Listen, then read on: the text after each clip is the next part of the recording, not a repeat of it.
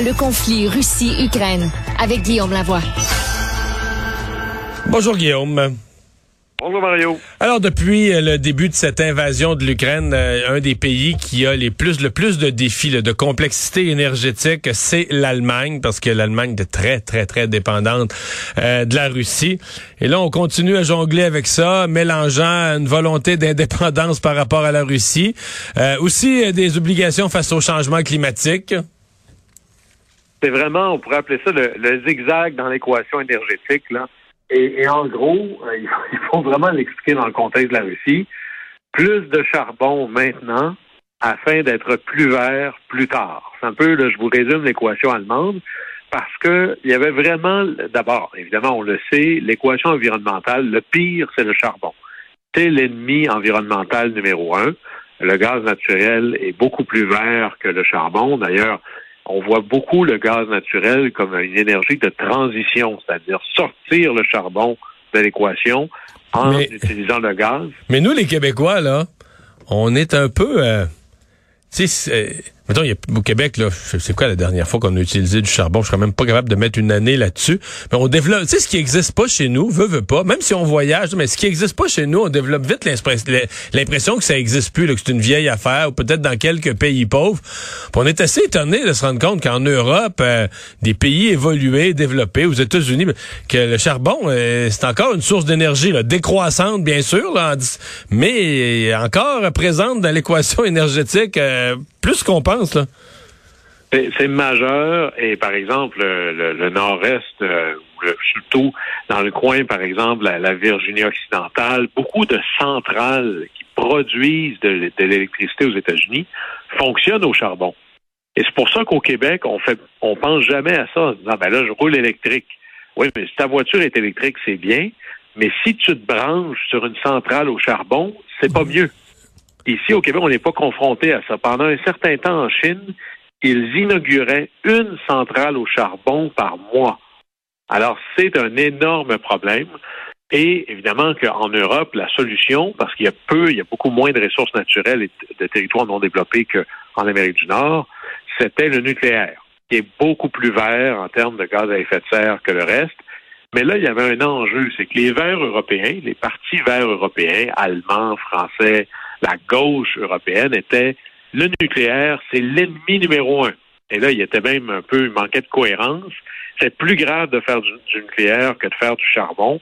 Alors, on a ralenti, fermé les centrales nucléaires, puis là, on se retrouvait à importer de plus en plus de charbon.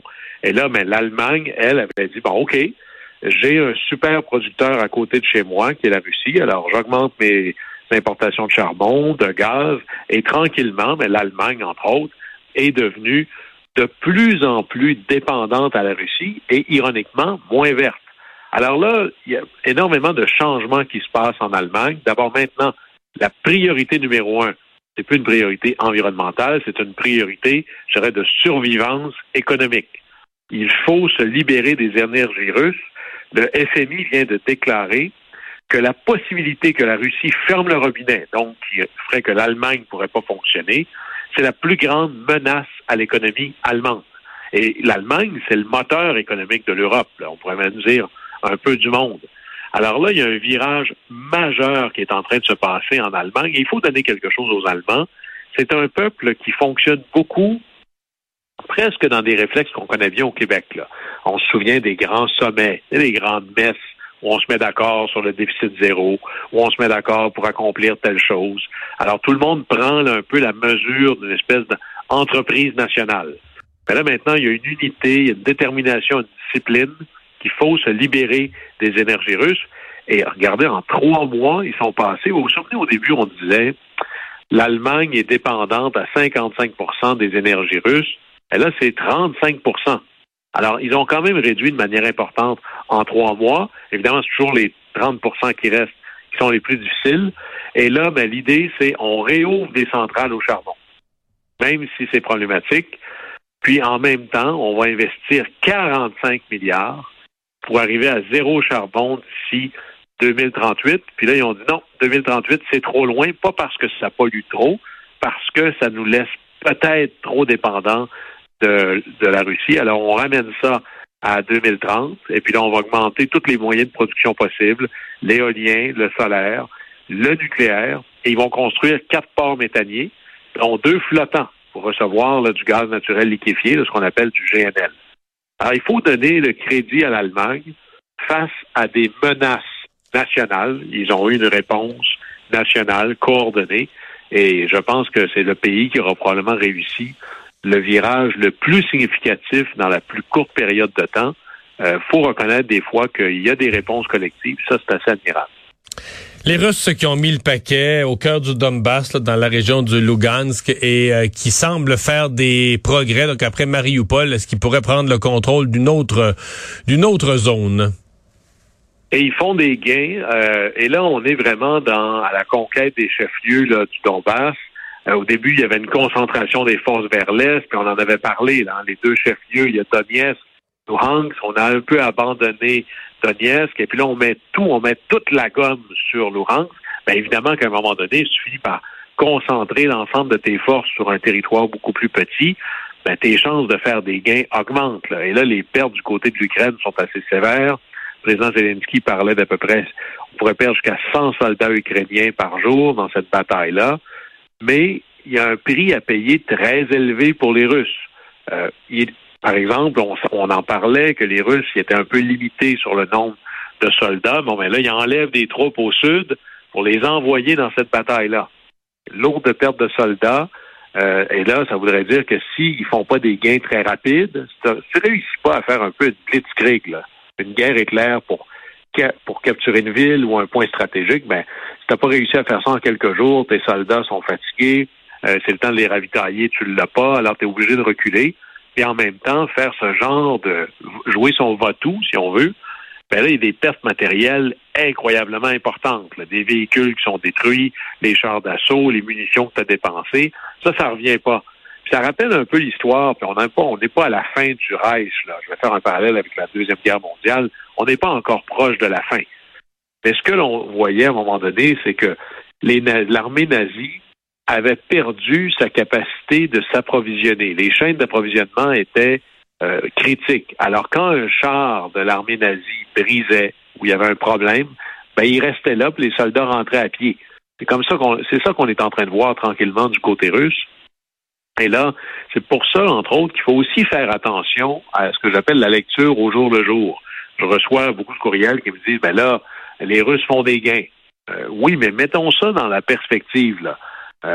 Il y a 3 mois, les Russes étaient au nord, ils étaient à l'est, ils étaient au sud. Là, maintenant, ils sont essentiellement concentrés dans l'est. Ils reculent. Ils n'ont pas réussi à prendre le contrôle de Kiev. Ils ont reculé. La deuxième grande ville, c'était Kharkiv. L'armée ukrainienne a fini par la reprendre. Alors, comme dirait Churchill, c'est pas encore le début de la fin, mais c'est peut-être le commencement. C'est pas encore le début de la fin, mais c'est peut-être la fin du début. Peut-être qu'on en est là dans ce conflit-là. Ouais, effectivement. Mais disons que c'est ce qu'on voit, c'est une guerre d'usure, là. Et c'est comme on voit les Russes perdre de l'énergie, des hommes, de la capacité économique, de l'équipement. Du côté de l'Ukraine, ben on est quand même dépendant de la fermeté, du courage, de l'appui constant de l'Occident. Si tous les pays de l'Occident se mettaient à dire « Ouais, là, ça commence à durer, puis moi, j'ai déjà envoyé de l'argent, puis des armes 3 fois, 4 fois », là, ça changerait la donne. Donc, l'Ukraine est entièrement dépendante de cette espèce de détermination des États-Unis, puis des pays européens, puis du Canada, à la limite, là, mais à pas lâcher, même dans la durée, parce que c'est plus facile mobiliser les gens le premier mois. Là, tout le monde est scandalisé, les images à la TV, l'opinion publique est mobilisée. Mais là, la vie continue là, dans tous les autres pays. Il y a l'inflation, il y a ceci, il y a cela, il y a toutes sortes de problèmes. Donc, ça va être quelque chose de garder l'Occident mobilisé autour de l'Ukraine. Absolument, et c'est effectivement le grand danger pour l'Ukraine. T'es jamais plus fort que tes chaînes d'approvisionnement. Mais la Russie, c'est un territoire gigantesque qui a du pétrole, du minerai de fer, puis ben du monde. Il y a 144 millions de personnes. L'Ukraine, demain matin, s'ils n'ont pas l'appui de l'Occident, c'est pas mal la fin. Là. C'est plus le début de la fin, c'est la fin. Et c'est pour ça que le président Zelensky met autant d'énergie à aller dans les forums internationaux, parler devant les parlements, garder ça vivant, un peu ce que Churchill faisait à l'époque avec ses discours. Et à date, il réussit. D'ailleurs, le Forum de Davos a annoncé qu'il y aurait bientôt un sommet des pays occidentaux ou des pays riches ou des pays alliés à l'Ukraine pour commencer maintenant à ramasser des sous puis faire un plan pour la reconstruction de l'Ukraine. Alors, quand tu es prêt à mettre des milliards pour reconstruire, ben tu te dis, je ne construirai pas ça dans une Ukraine contrôlée par Vladimir Poutine. Alors là-dessus, la volonté, en fait, le coût de l'échec est peut-être inacceptable pour Vladimir Poutine, mais on a tellement mis d'argent et d'engagement politique. Les États-Unis sont rendus à 50 milliards.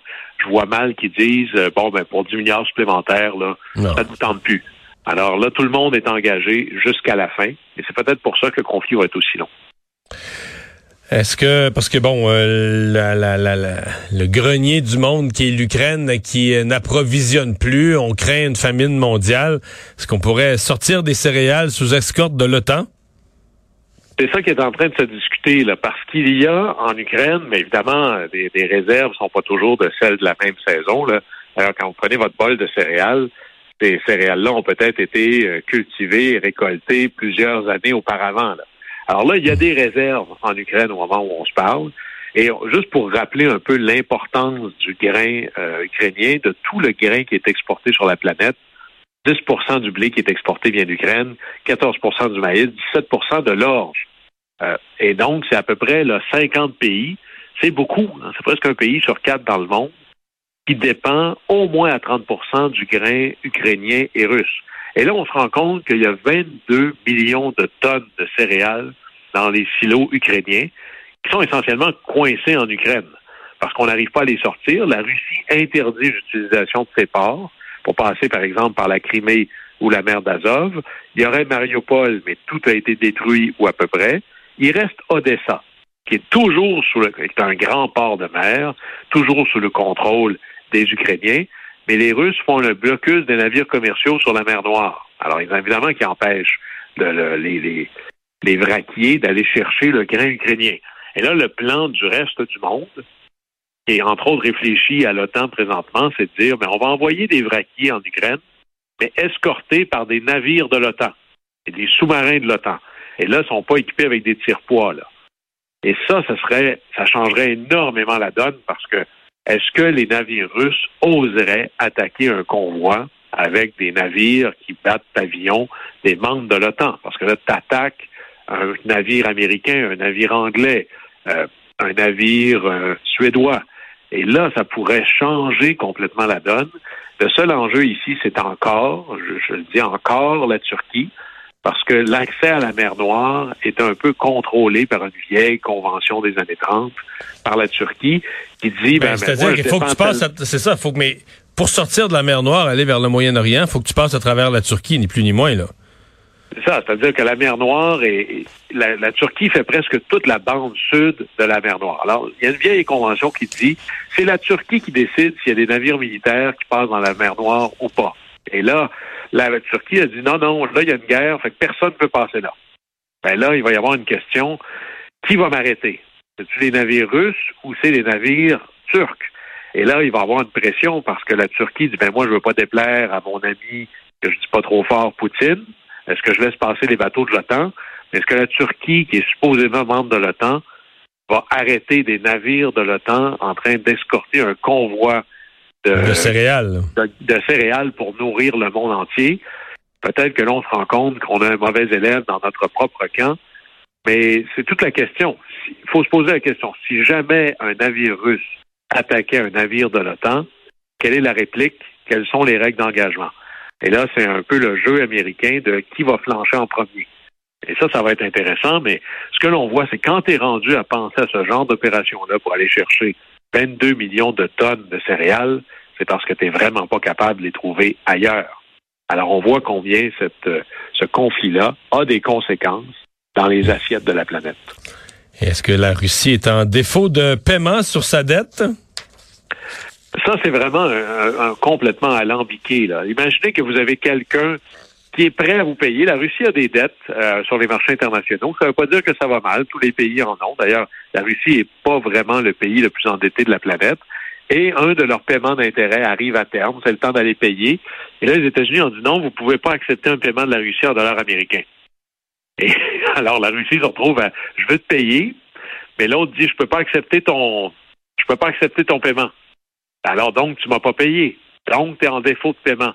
Et là, c'est un peu complexe, mais c'est quand même particulier. À cause de la décision américaine, les gens qui détiennent de la dette russe vont tout perdre. Alors, on pourrait se dire, c'est contre-productif. Voyons donc, laissons Poutine payer toutes ses dettes. Il va s'appauvrir. On y perd de l'argent quand il fait ça. Sauf que le véritable objectif, c'est en l'empêchant de rembourser ses dettes et en le mettant en situation de défaut, tu viens d'augmenter le risque de celui qui va y renouveler son prêt. Écoute, là, moi, je peux bien te prêter des millions de dollars. Je comprends que tu aurais de l'argent pour me payer, mais c'est pas clair si je vais pouvoir accepter l'argent. Donc, au lieu de le faire à un taux d'intérêt de 8 %, peut-être que ça va être un taux d'intérêt de 25 %. C'est des chiffres là ici que j'invente. Mais l'idée, c'est que ça devienne très, très, très compliqué de financer sa dette. Il n'y a rien de ça qui va mettre la Russie en faillite, parce que 80 % de la dette russe est intérieure. Mais le 20 % qui te reste, c'est plus compliqué. Le but, c'est de rendre de plus en plus difficile les opérations de la Russie sur les marchés internationaux. Et d'ailleurs, malgré tous les millions qu'encaisse Vladimir Poutine en vendant son énergie, c'est des millions de dollars par jour, le problème en Russie, au niveau des sanctions, c'est qu'ils n'ont pas nulle part à le dépenser. Personne ne veut leur vendre des semi-conducteurs. Personne ne veut leur vendre la technologie. Personne n'est prêt à prendre leur paiement. Alors à la fin, si tu es super riche puis que personne n'est prêt à te vendre, ben c'est pareil comme si tu étais pauvre. C'est un peu l'effet des sanctions actuelles. Guillaume, merci, à demain. Au plaisir.